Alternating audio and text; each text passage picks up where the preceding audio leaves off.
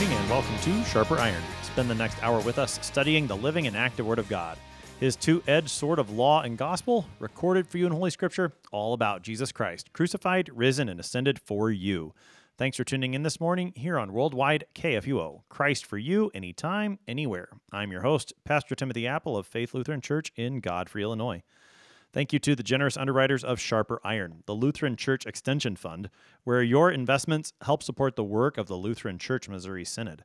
Visit lcef.org for more information. And Luther Classical College, a college for Lutherans by Lutherans, opening in fall 2025. Learn more at lutherclassical.org. On this Monday, July 31st, we are studying Psalm 149. In today's text, the psalmist calls upon the people of God to praise their Maker and their King as he vindicates them in the sight of the nations. To help us sharpen our faith in Christ as we study God's Word today, we have with us regular guest, the Reverend Dr. Adam Filipek. Pastor Filipek serves at Holy Cross and Immanuel Lutheran Church churches, both in Lidgerwood, North Dakota. He is also the author of the recently published book, Life in Christ Rooted, Woven, and Grafted into God's Story, available from Concordia Publishing House. Pastor Filipek, welcome back to Sharper Iron. Thanks. As always, it's good to be with you, my friend. And greetings and welcome to our listeners in the name of the crucified, risen, reigning Lord and Savior Jesus Christ, who was, who is, and who is to come. So, Pastor Filipek, the title of your book, Life in Christ, Rooted, Woven, and Grafted into God's Story. As we as Christians are rooted, woven, and grafted into God's story, how should we be making use of the Psalms?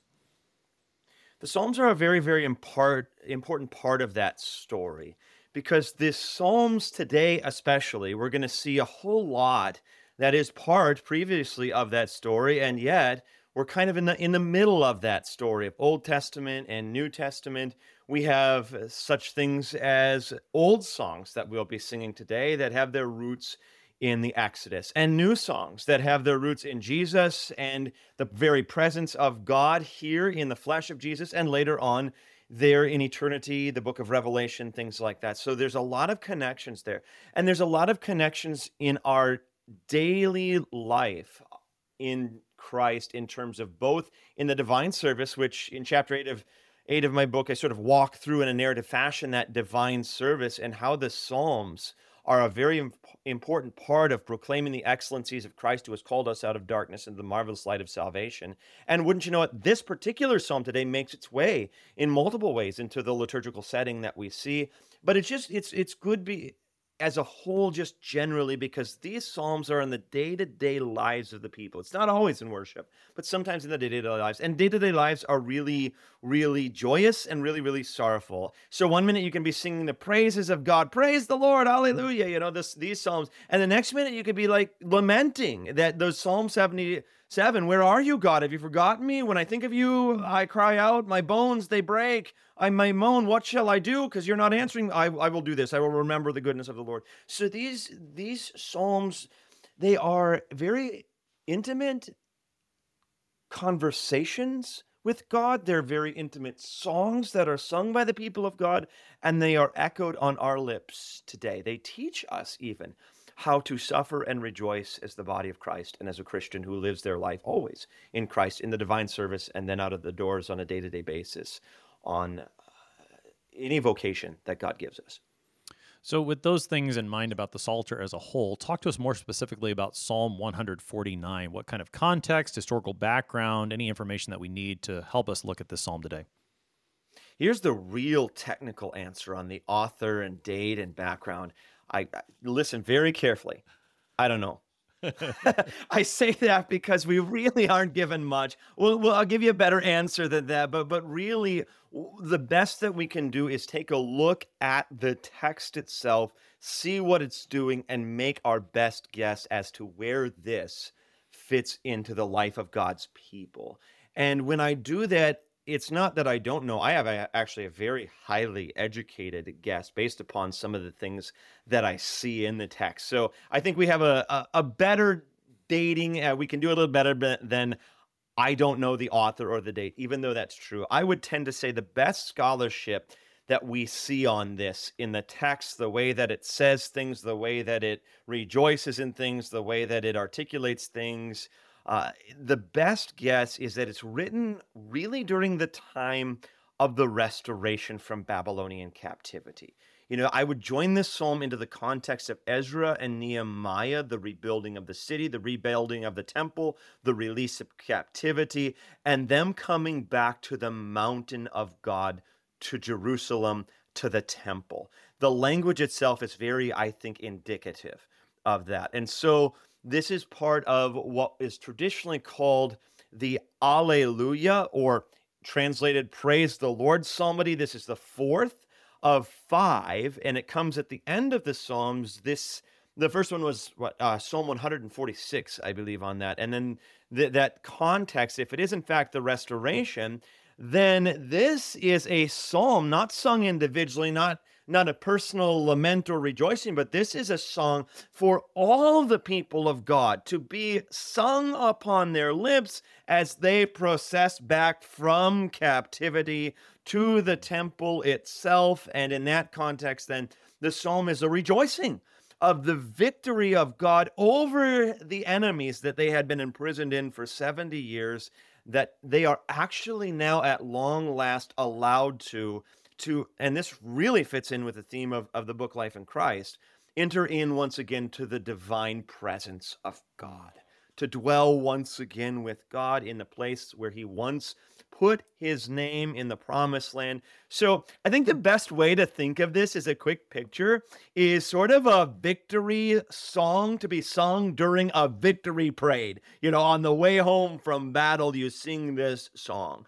And so, with that in mind, when you think about the psalm in that context, it's pretty awesome then to see how the church has it incorporated into its life in Christ, right? So we live this psalm out together as the church, the body of Christ, throughout all of Christendom, each and every time we celebrate a couple of things. One, All Saints' Day. This appears as part of the All Saints remembrance. We who feebly struggle, remembering those who have gone before us, yet they in glory shine. But all are one in Christ, and all are his together as the body, and one day we will be forever free, right? They who sow in tears shall reap in joy. There is that yet there breaks a more glorious day when the saints triumph and rise in, in brighter ways. So you have that context of All Saints' Day, that hope and victory of triumph still in the midst of battle and marching forward toward that ever increasing presence of God. And then you also have this in Easter 5, right? The fifth Sunday in Easter, this is the three year lectionary, lectionary A you have this up here in Easter 5. So, a very triumphant, a very victory. Christ is risen from the dead. He's conquered our enemies of sin and death and the devil. That appears in lectionary A. And then, as a whole, I find it very, very interesting that even in our own Lutheran confessions, you see this verse appear in one of the chief articles of the faith, Article 7, when we are defining who the church is and so I, I do this as well in in life in christ. This is where psalm 149 would appear as well in in this whole aspect of who the church is. And when you answer that question who the church is um, augsburg confession article 7 says the church is the congregation or the assembly of the saints. Listen for that word assembly of, of the godly assembly of the saints today in the text, because that's where this is the assembly of the saints in which the gospel is purely preached and the sacraments are rightly administered. The one year also attaches this to Easter, the one year lectionary. So this is just a mm-hmm. beautiful proclamation of the victory of Christ, even in the midst of battle, as we march forward nearer to the presence of God. Mm. Yeah, I mean, a, a, fitting psalm to show up toward the very end of the Psalter to hear about the Lord's victory. After so many psalms have prayed against the enemies of God and the enemies of God's people, to hear that He has won the victory here toward the end of the Psalter, very, very appropriate. So, with no further ado, let's take a look at the text. This is Psalm 149. Praise the Lord. Sing to the Lord a new song, His praise in the assembly of the godly. Let Israel be glad in His Maker. Let the children of Zion rejoice in their King. Let them praise his name with dancing, making melody to him with tambourine and lyre. For the Lord takes pleasure in his people, he adorns the humble with salvation. Let the godly exult in glory, let them sing for joy on their beds. Let the high praises of God be in their throats, and two edged swords in their hands, to execute vengeance on the nations and punishments on the peoples, to bind their kings with chains and their nobles with fetters of iron, to execute on them the judgment written. This is honor for all his godly ones. Praise the Lord. That's our text for today. That is Psalm 149. Pastor Filipek, before we look at details within the psalm, give us maybe the bird's eye view of the psalm. Is there a structure to it? How would you organize the, the main movements within the psalm? Certainly. And before I get to that, let me make one correction at a miss spoken statement that I made in terms of the one year lectionary. My mind was going and my mouth was going too fast. It doesn't appear in the one year lectionary in Easter, it appears at the end of the church year. Ah. And that's the other thing I wanted to highlight that it's all the triumphant aspect. And I, I went qu- too quickly with Easter and all of those things, which were three year lectionaries, but the one year puts it at the uh, end of the church year. This is one of the final Psalms that we, we do as we wait for our Lord to come. And that's really what this is about. This structure is a triumphant victory. The first part of this, I would say, even all the way up through verse 5, you have this whole fact that God has actually done something that causes and will cause, or is doing something that will cause his people to rejoice and his people to be glad and his people to praise and dance and take that God actually takes pleasure in his people to the fact that he defeats his enemy, their enemies, and ultimately then his enemies. And then there is also this. So you got this, here's the fullness of it. And then you also have this fullness telescope to not just now, but there's this not yet component. Um, because they, remember they're walking along the road. So then the psalm makes a a stark turn because they haven't finally yet gotten to back into into Jerusalem in the temple. They're only on the processional there. So they're even though the victory has been won and they have been set free, they have yet to enter into this city. So that's where you get the shift in language. 7 to 9 and you get this more warfare language. So you have this almost now the victory is ours. We are now free and we are on the way to the city of God where we shall dwell with him and then not yet because we're still walking there. And so there's enemies that could attack it at any instance. Hmm. All right. So, with that larger picture in mind, let's look at some of the details. As you noted from the outset, this is a hallelujah psalm. We have praise the Lord both at the beginning and the end of this psalm. That is the word hallelujah. And then right after that, at the outset, sing to the Lord a new song. So, talk to us about this new song the fact that the words new song actually exist in the text should cause you to scratch your head because the word new means that there must have been something that came before that that was old. So before we get to the new song, what what in the world is the old song? Well, this too is the beauty of what God does for a few people back in the Old Testament what he does and what he does now in the in the New Testament for all people in the person and work of Christ. So to stick with what we were talking about, one of the big things that we sing in Easter is the old song.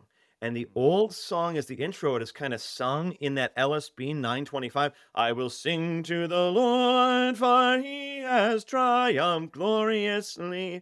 But that song was actually the song of Moses after he led his God's people through the Red Sea and God drowned the enemies in the Red Sea, yet the people of God were led through on dry ground. So the old song is that song of Moses, that great salvific event that runs through the Old Testament where God frees his people, Israel, from their slavery in Egypt through the blood of the Lamb, leads them through the Red Sea, that they may be God's people, that he may lead them to the promised land, that they may be his God, and he may and that may they may be his people, and God may be their God. And so that's the old song.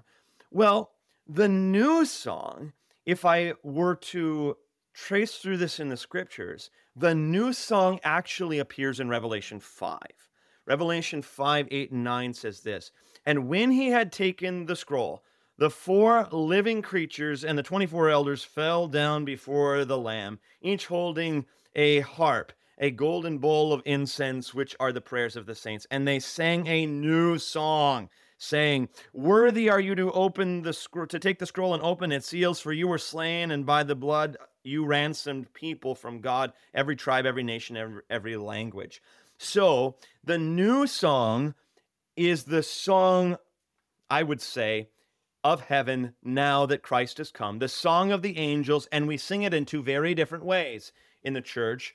We sing the song of triumph in Revelation, the feast of Easter. This is the feast, or this is the feast of it. Either one of those. Those are actually the songs of triumph in Revelation.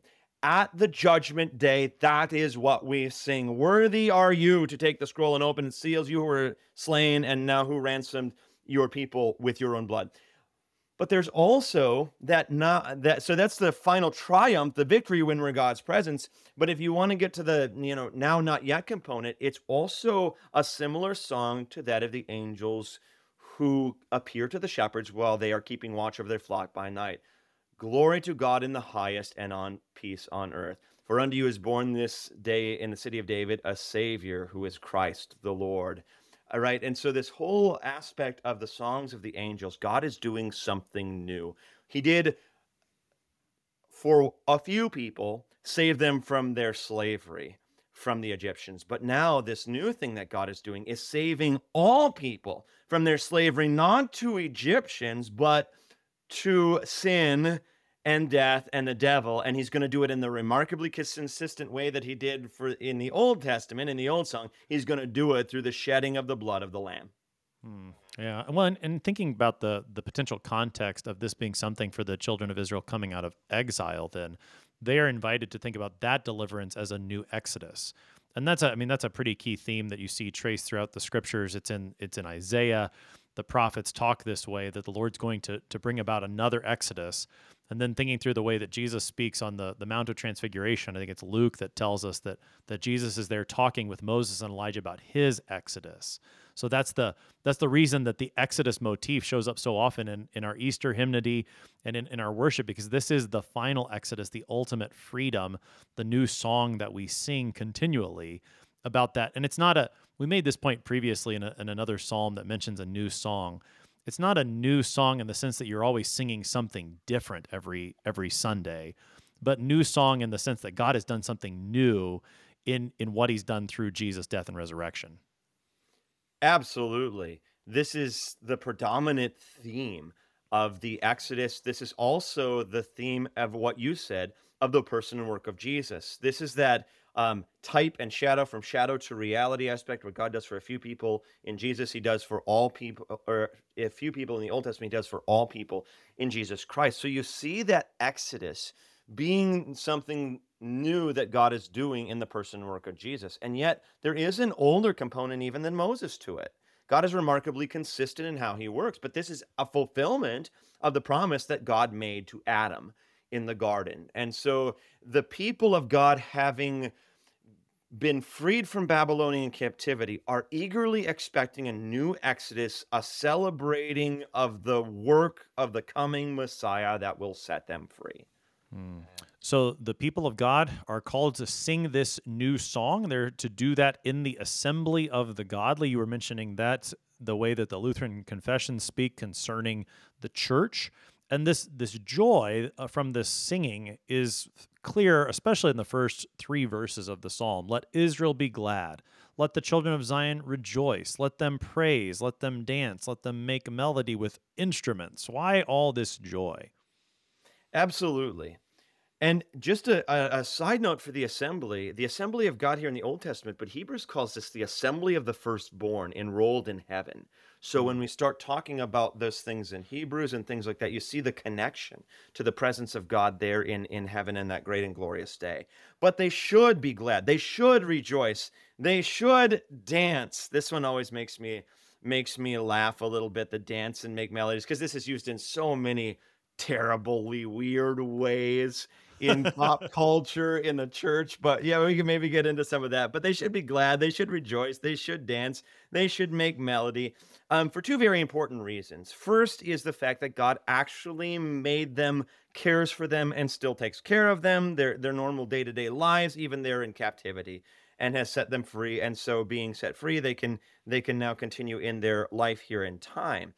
But notice the attachment to the word king right? That aspect of God, their king, the king who rules over them. This is huge because, in terms of the reason they went into slavery, their kings were terrible. They abandoned God left and right and they made them trust in other gods. You know, they, they, it talks about prostituting yourself or whoring after Baal and Asherah and all of these different things, but God is going to be back in their midst he's going to rule over him. This is the prophecy. I would say, you know, people want to always jump when they hear this to Philippians and things like that about, you know, rejoice in the Lord always. Again, I'll say it, rejoice. But I, I think that's too quick of a jump. I think you need to see that before you see it in Philippians. You need to see it in the prophets. And one of the best prophets who who articulates this particular vision is none other than than Zephaniah. In Zephaniah 14 through 20, he talks about um, the same thing. Sing aloud, O daughter of Zion. Shout, O Israel. Rejoice with an exultant heart, O daughter of Jerusalem. The Lord has taken away the judgment.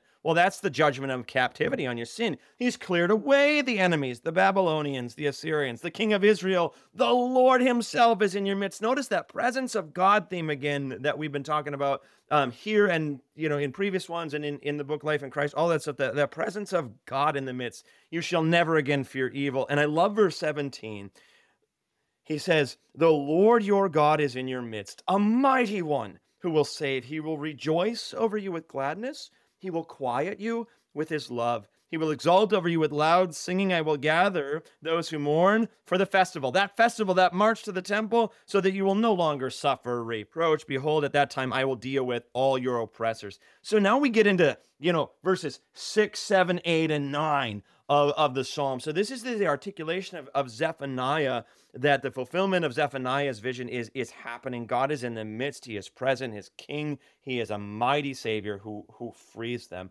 And that should cause them to rejoice because they've been crying out in the waters of Babylon and God has been silent for 70 years, deafeningly silent. And now they are being free. So God is giving them a reason to, to be glad, to rejoice, to dance, and to make melody.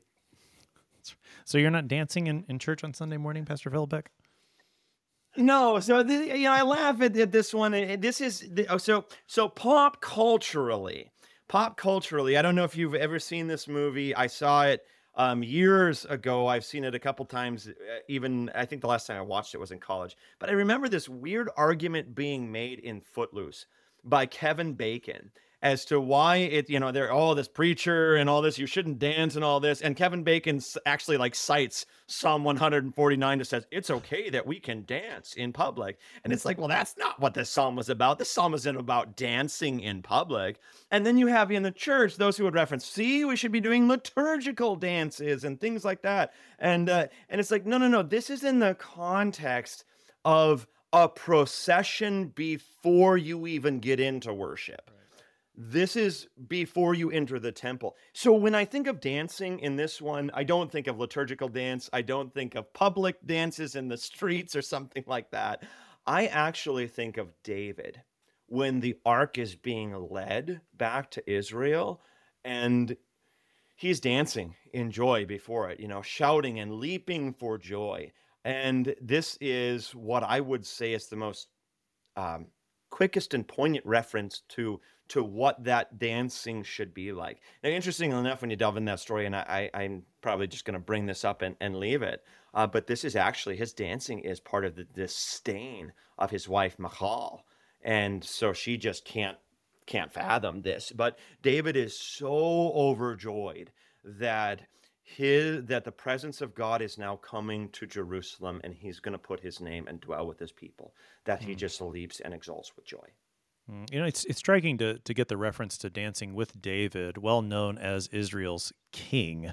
That's one of the the ways you. I mean, we talk about him as King David, and and yet in the psalm, the good news is that the Lord is reigning as king, and you you emphasize that very very wonderfully, and I think that very much connects us to the way Jesus preaches in the Gospels over and over again. He talks about what the kingdom of God or the kingdom of heaven is like what what he's telling us is not so much about a, a place, what what it's like to to live in a certain set of boundaries, but rather what is it like when God reigns as your king?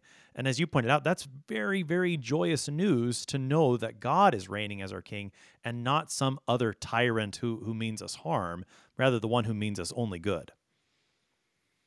Yeah, I think this is absolutely the case. And just to the rule and reign of God in this one, um, Mark, his gospel in opening not with the birth narrative of Jesus, but with with that fact of one who comes after me, St. John the Baptist says, will who I'm not worthy to stoop down and, and untie. He will baptize you with with fire and the Holy Spirit and all that good stuff. And then immediately in the next context, it says, Jesus came preaching, repent for the kingdom of God is at hand. The kingdom of God then is the, race, the gracious reign and rule of God and his presence. So the question becomes what happens when God in Christ comes near to illness and disease? It's healed. What happens when God comes near to a creation that's gone awry and is seeking to topple a boat with the disciples in it? It is calmed. What happens when God comes near to, when he is present in the midst of, say, the devil and de- demonic possession? He is cast out. What happens when God comes near to death? It is undone, for he is the resurrection and the life. And that's what you see the presence of God in the person and work of Jesus. That's the kingdom of God. And it's all about God coming near to all of these things and being their king. Yeah, and that is cause for joy for the people of God, that God reigns as their gracious King through Jesus Christ. We're going to keep looking at Psalm 149 on the other side of the break. You're listening to Sharper Iron on KFUO. We're talking to Pastor Adam Filipek this morning. We'll be right back. Please stick around.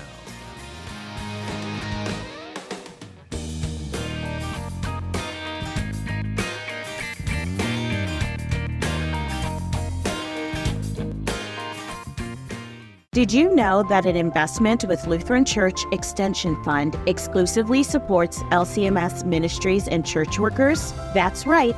LCEF ensures LCMS churches, schools, and organizations have access to the financial resources they need to sustain, strengthen, and start ministry work. In other words, you can feel good investing with LCEF because we share your Lutheran values and love for the church. Learn more at lcef.org. LCF is a nonprofit religious organization. Therefore, LCF investments are not FDIC insured bank deposit accounts. This is not an offer to sell investments or solicitation to buy. LCF will offer and sell its securities only in states where authorized. The offer is made solely by LCF's offering circular. Investors should carefully read the offering circular, which more fully describes associated risks.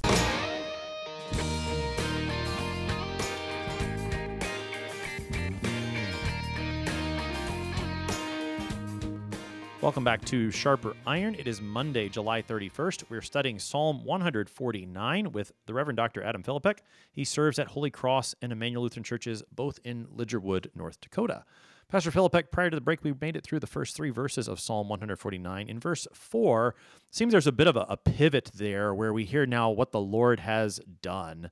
It says, The Lord takes pleasure in his people he adorns the humble with salvation. And then from there, again, there's going to be let the people of God respond in this way. So take us into what it says there about what the Lord has done in verse 4. The words take pleasure in have shown up earlier in our conversation concerning Zephaniah's prophecy and their return to uh, Jerusalem and the temple from Babylonian captivity. Rejoice over you with singing and quiet you with that love. So God does take delight and pleasure in his people. The question is, who are his people? In the Old Testament, you think, well, that's Israel.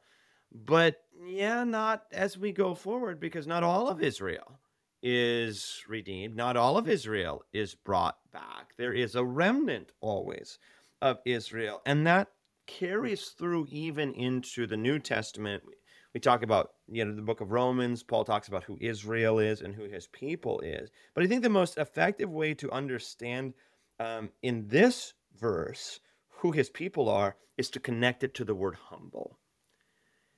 To be humble means to recognize your estate in life. To not think more highly of yourselves than you ought to say in proverbs and in other psalms and to think not highly of your more highly of yourselves than you ought, I would matrix this text, then connect it to First John chapter one in the liturgy. If you hmm. say you have no sin, you deceive yourself. You're prideful, you're haughty. There's no truth in you.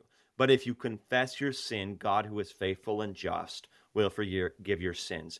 I tell you, there is more joy in heaven over one sinner who repents than over the 99 who need no repentance. So Jesus carries this humility theme through very, very pointedly. And those who confess their sins, those who recognize that they are a sinner, those who know that they are last and least likely ever to get into the kingdom of God. Those who are last will be made first, but only because the one who was first became last mm. for us. And so we we have this whole connection with a broader depth and understanding. The those who are humble are those who are sinners who acknowledge and confess that. Those who say, "Yep, we deserve to go into baptism, Babylonian captivity." But you, Lord, have promised. You promised to bring us back. You promised that there was a coming Messiah. You promised you were going to set us free. Fulfill that promise. And the Lord adorns those with the fulfillment of that promise. That is His salvation. And that word adornment is very, very specific. We don't really talk about too much the words of adornment. When you talk about adornment, obviously it's clothing language, and clothing language tends to be very, oh, I would say very specific, but also very narrow in its focus throughout the Old and New Testament. You have the clothing back after they sin, and they they recognize that God clothes them, their shame, right? And all of that with the animal skins. And yet, more than that, God has clothed us here and now with the the blood of the Lamb of God who takes away the, the sin of the world. You can go to Revelation 7 on this one, and then we'll kind of backtrack to how this works out. But who are these who are clothed in white robes? This is our All Saints' Day text in conjunction with um, Psalm 149. Who are these who are clothed in white robes and where do they come from? These are the ones who have washed their robes and made them white in the blood of the Lamb. So to be clothed, to be adorned in salvation means to be covered with the blood of the Lamb, to be covered with that animal skin. And when you look at those things in connection, this is the case for the Old Testament, right? I mean, you look at things like Jeremiah's prophecy, Jeremiah 39, you get this language most pointedly, I would say, in connection to marriage and what God is going to do for his people in the Old Testament and even in the New. So Jeremiah 39, or 39, 31, I'm sorry, I just said that.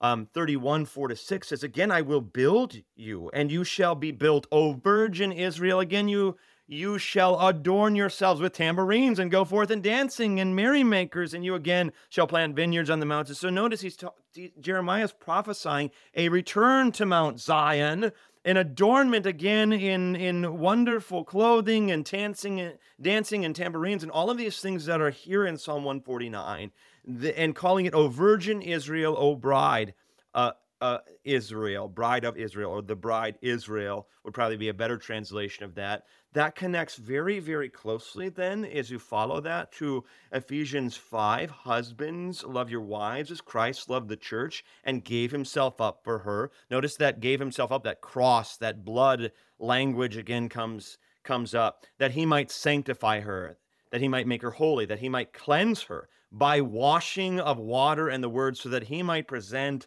the church to himself in splendor, without spot or wrinkle or any such. So you, so you get this image of, of the church being adorned in a wedding garment. A wedding garment first given, uh, well, if you connect it all the way through to Galatians, this is the robe of Christ's righteousness in the waters of baptism that was given to you, your wedding garment. It's the wedding garment that is spoken of in Matthew 22, almost at the end, when so many people have rejected Jesus and no one hardly believes him to be the Messiah. They oppose that he talks about how that, that gracious call to believe in him has gone out to many people, and many people have rejected it. And it's in the parable of this this wedding feast. He says in in verses eight through thirteen of twenty two, the servants, the wedding feast is ready, and those who were invited. So here's that Israel of old were not worthy. Therefore, go to the main roads and invite to the wedding feast as many. Notice how it's it's not just Israel anymore. It's it's all people, right? That you can find. And those servants went to the roads. They gathered. They found both bad and good. And the wedding hall was filled with guests. And when the king came to look at the guests, he sees a man with no wedding garment. Right. Mm. those who are not clothed in the wedding garment that the king himself provides. And he says, Friend, how did you get in here without the wedding garment? And this guy's speechless. He can't answer before that. Um, that righteous judge, that that father who's coming down, and then he's the king says to the attendants, "Bind him hand and foot and cast him out of the darkness. In that place, there's weeping and gnashing of teeth. For many are called, few are chosen. So this this mm-hmm. aspect of adorn, God is going to adorn you. He's going to make you righteous and holy. He's going to remove from you that sin that has separated you for him, from him for so long, the sin in which you went into slavery. He's going to bring you back into his presence through the blood of the lamb smeared on the doorposts and lintels of the cross that you might pass over from death to life eternal with him in his kingdom. I love the connections that you were making to Genesis 3 and Revelation 7 and especially thinking through Genesis 3 and the connection that we see here in verse 4 that he adorns the humble with salvation. You think about Adam and Eve after they first sinned, they tried to make clothes for themselves. And so in, in their pride, they they made the clothes of fig leaves, which weren't very good clothes at all. It's only when we in humility confess our sins that God gives us clothes that actually are true adornment, clothes of salvation. If if we remain proud, then the only clothes that we have are those of our own making and they're no good at all. But when in humility we confess our sins, then God gives us the clothes that actually do the job that's needed and, and give us righteousness and salvation. Absolutely. You're either adorned in your own garments that you think are great, which Isaiah um, says are nothing before God but filthy, polluted rags, or you are adorned in the beauty and splendor and majesty of the garment that God has provided for you, provided for you, the blood of the lamb that covers your sin head to toe, that you may be without spot, stain, wrinkle, or blemish. Mm. So, as you pointed out toward the beginning, so far we've been talking about Israel praising, and that's the language that we've been using singing, music, dancing. The Lord now has taken pleasure in his people. He's adorning the humble with salvation. Verse 5 Let the godly exult in glory, let them sing for joy on their beds. Again, more of the same language. But then there's a shift in verse 6. Let the high praises of God be in their throats and two edged swords in their hands. And then from there, that language of warfare starts to take over. What what's happening here as the psalm makes this transition? And here's where I think remembering the context and what we've seen so far in the prophecies of Zephaniah and Jeremiah, why we place this psalm as being sung on the way out of Babylon and back to Jerusalem. Because what we have here is a processional. God's people are indeed free from their enemies. They are.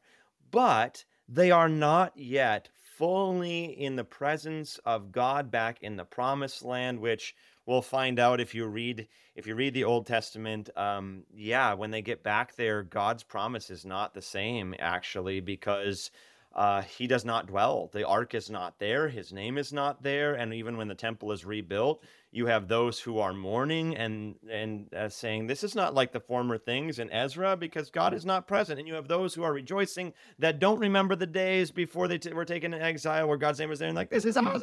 But you actually find out that the promise is is not here and now. In fact, for 400 years.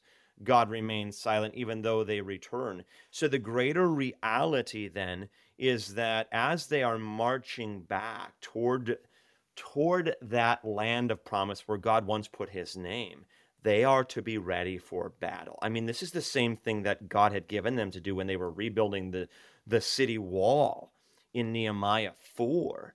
He actually has that recorded in, in verse 17. God does as those who were building the wall carried the burdens and loads uh, in one hand of, of all the labor and held a weapon in the other. Why would you hold a weapon? Well, you're free, but you're also could be attacked by your enemies as you walk along the road.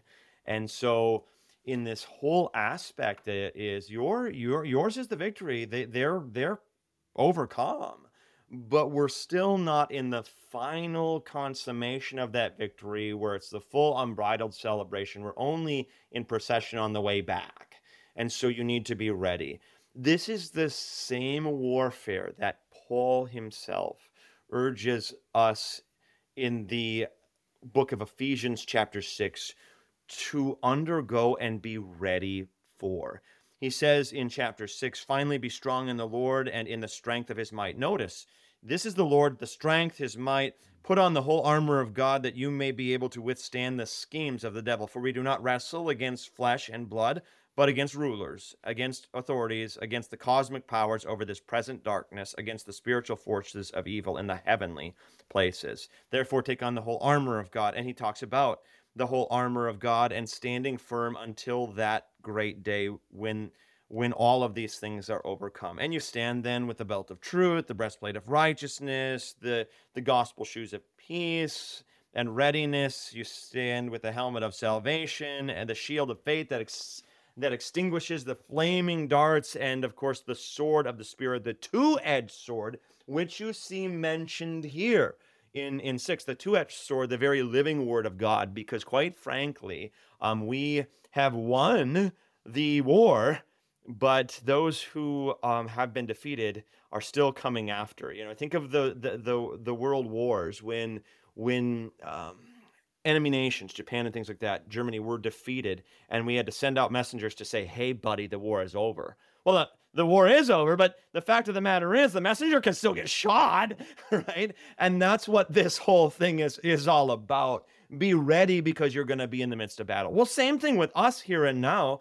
Christ has come. He has crushed the head of the serpent, and he has ascended to the Father's right hand to intercede for us upon his ascension. No, Father, I died for that one, not that one. Do not give that one judgment. Rather, forgive them all their sins. And God says, I forgive you. But as we wait for that great and glorious day, that triumphal return, that second Palm Sunday with the palm branch in our hand, crying out, Salvation belongs to our God sits, who sits on the throne and to the Lamb, to connect it back to Revelation 7, where God Himself will be our shepherd and shelter us with His presence. In the meantime, we need to be prepared because the devil is going to attack. And the way that the devil likes to attack is twofold temptation and accusation. Temptation in the fact like oh come on it's really not that big a deal. Everybody's doing it. It's fine. It can't be that bad. Just go on indulge. You want to do this? Go on. And so we're enticed. We are allured by the devil by the world and our own sinful flesh to live as if we mattered most and god didn't matter at all. And when we fall into temptation then the devil shoots his flaming darts at you. I thought you were the child of God. How could you do this? Children of God don't do this and say such thing like this. Doesn't look like you're a child of God to me. It looks like you're more of a child of mine. And we both know where children of mine end up in hell with me. Right? All of these, all of these things. But we are to put on the whole armor of God and stand in Christ's adornment, his battle armor of salvation. So when the devil attacks, we can wield that shield of faith because what happens to a, a flaming arrow when it hits a metal shield? Nothing. It bounces off. It doesn't burn up at all, right? It doesn't do that. And then you can swing that double edged sword of the Spirit back at the devil and say, Yeah, I admit death and hell, but I, I, deserve it. But what of it? I know one who has suffered and made satisfaction for me. His name is Jesus Christ, Son of God, where he says he is there I shall be also, for he has promised it. You could sing and mock the devil. The devils are the world should. We tremble not, we fear no ill. You know, all of these different things. It is a constant battle, and the devil wants to seek us to draw us away from Christ, but we stand firm in the righteous adornment of God's armor of salvation that he gives to us. Mm. Yeah, Satan, hear this proclamation I am baptized into Christ. Drop your ugly accusation. I am not so soon enticed. Now that to the font I've traveled, all your might has come unraveled, and against your tyranny, God, my Lord, unites with me. There's that, that image of God dwelling with us in holy baptism. It's so important. That is the reason for this victory. So, and I think this is really important because uh, otherwise we might get the wrong idea from these verses that this is somehow the the church taking vengeance into her own hands. But that's really not what's going on at all. This is simply the church continuing to proclaim the victory that Christ has won, the vengeance that he brings about. It's not it's not the church taking it into her hands, it's the church resting in what what Christ has already done. Absolutely. This is God in the church, at work for the church, at work through the church. But it is not I, but Christ in me. And that's the biggest aspect of this. This is where you can get into the I can do all things through Christ who strengthens me. It's not me who does it, it's Christ who does it through his word. And all I am doing is holding fast that word of Christ. Let the godly exalt in glory. Well, that's the proclamation. Here's what God has done for me. Here's the and that's where it really connects to the glad singing in the earlier verses, the dancing, the things like that, because that is what the people of God are doing in in terms of bringing about the sword and executing vengeance on the nations and binding their king their their kings in, in chains and, and fetters you know uh, it, it's actually just proclaiming um, the king the lord who is in their midst who has fought for his people the mighty one to save who rejoices over his people and quiets them with his love hmm. You know, I, I think, and I can't remember when we've talked about this recently on Sharper Iron. I think it was in the context of one of the Psalms, or, or maybe it was in the book of Revelation. I'm, I'm not sure. But the, you know, this this image of both singing and warfare showing up in Psalm 149 reminds me of what happens with King Jehoshaphat in Second Chronicles chapter 20, where he goes out to war and, and he's got the promise that the Lord's going to fight for him. And so he actually sends the the singers out in front of the army. And it's almost like that's what's happening here in Psalm 149. We're we're singing and then the weapons are mentioned later because the the victory's really already been won. We're already singing for the victory that God's brought about and now it's mentioned here at the end of the psalm almost in the same way that, that Jehoshaphat leads his army out there in Second Chronicles chapter 20. That's exactly what I would see in the Second Chronicles chapter 20 and even even in connection with this i would also i would also offer to the dear people of god to connect one of those other puzzle pieces uh, to see god's god's great story of our life in christ here. It would also be to the the walls of jericho and the shouting mm-hmm. blasts of the trumpet that break i mean that's not a big how does a you know and yet god topples that walls with that that blast of the trumpet. So shall it be at the last day. The trumpet will sound and the dead will be raised imperishable and we who are mortal shall be changed. This perishable body will put on the imperishable. The mortal immortality then shall come to pass. The saying that is written death is swallowed up in victory. Oh death where is your victory? Oh grave where is your sting? The sting of death is sin. The power of sin is the law but pff, whatever. Thanks be to our God who gives us the victory through our Lord Jesus Christ. Mm. Another another passage that comes to my mind in this connection is again from the book of Revelation. In Revelation chapter 12, after Satan has been thrown down from heaven, John hears that voice from heaven and, and he, he hears, Now the salvation and the power and the kingdom of our God and the authority of his Christ have come. For the accuser of our brothers has been thrown down, who accuses them day and night before our God and this is the verse I think that connects to, Psalm 149.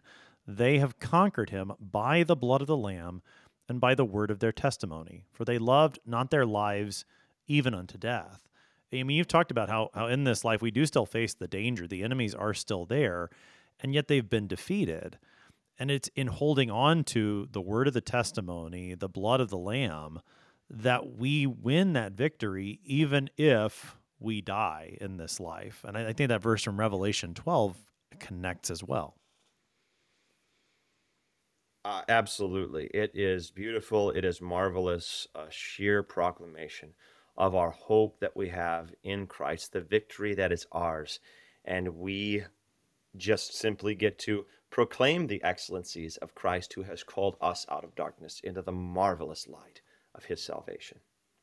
Now, sometimes this this talk of you know the Lord executing vengeance, punishments on the peoples, executing the judgment that is written, as we pray the Psalms today, can can cause Christians a little bit of discomfort. You know, Jesus tells us to pray for our enemies. How does a, a prayer like this fit into that desire of the Lord that all men be saved and come to the knowledge of the truth? Our Lord does desire that all people be saved and come to the knowledge of the truth.